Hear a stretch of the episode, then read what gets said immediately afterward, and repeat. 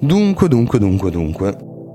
Oggi vorrei provare a fare qualcosa di un po' diverso dal solito, una specie di nuovo format. Vorrei mettere a confronto due degli artisti più influenti degli ultimi anni, analizzarne le differenze, le peculiarità e mettendone a confronto i percorsi e i risultati. Mettetevi comodi perché oggi si parla di Sfera e Basta e di Ultimo. Piago la sigla. Sono Riccardo Di Vigiano e ti do il benvenuto a TG Kiwi, il posto a portata di cuffia dove rimanere sempre aggiornato su ciò che di nuovo imperdibile i mondi della musica e del cinema hanno da offrirci.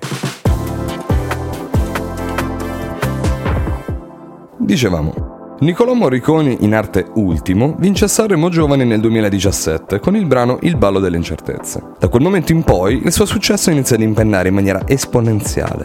Ad oggi l'artista presenta in bacheca 5 album e ognuno di essi conta almeno un disco di platino. Colpa delle favole e Peter Pan ne hanno ottenuti ben 5 l'uno, mica numeri così, mica piccolezze insomma. Analizzando i singoli dell'artista, quelli con almeno una certificazione FIMI sono 43, per un totale di 44 dischi di platino e 20 dischi d'oro. Di tutto il repertorio di Ultimo, in totale controtendenza rispetto al periodo storico musicale corrente e agli altri artisti italiani, soltanto un brano dei 43 certificati risulta frutto di una collaborazione e si tratta di Two Step di Ed Sheeran, brano al quale hanno lavorato poi 5 autori. Rimanendo in tema di piacevoli anomalie, Ultimo è uno dei pochi artisti italiani che ancora si occupa di scrivere i propri testi in maniera completamente autonoma. Poste sul tavolo tutte queste informazioni, possiamo dire che il curriculum di Ultimo risulta completamente opposto a quello di un altro artista della stessa generazione. Stiamo parlando di Sfera e Basta, attuale principe del featuring, che ha appena rilasciato per davvero due. Jonathan Boschetti conta 179 dischi di platino e 31 dischi d'oro,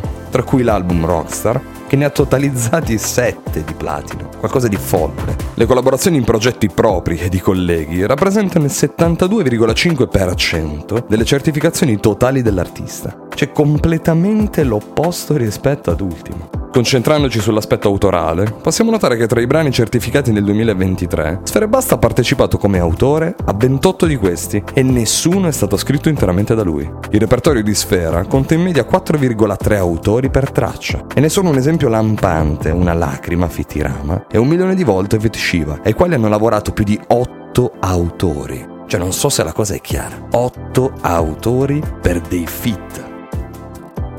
Pazzesco. Per tirare le somme, insomma, escludendo il pezzo con Ed Sheeran, le certificazioni di Ultimo portano un'unica firma, la sua. Senza alcun giudizio sul percorso musicale dei due artisti, Sfere Basta e Ultimo possono essere visti come due facce di una stessa medaglia, due estremi di un fenomeno in continua evoluzione. All'angolo sinistro del ring troviamo il one man show del pop italiano portato da Ultimo e le sue 64 certificazioni FIMI. All'angolo destro troviamo il principe del fit, nonché king della trap, con 210 certificazioni FIMI totali. Due pesi massimi del panorama musicale italiano che con le loro differenze di percorso, metodo, genere e approccio costituiscono due delle figure di maggior rilevanza culturale e mediatica per la musica italiana odierna.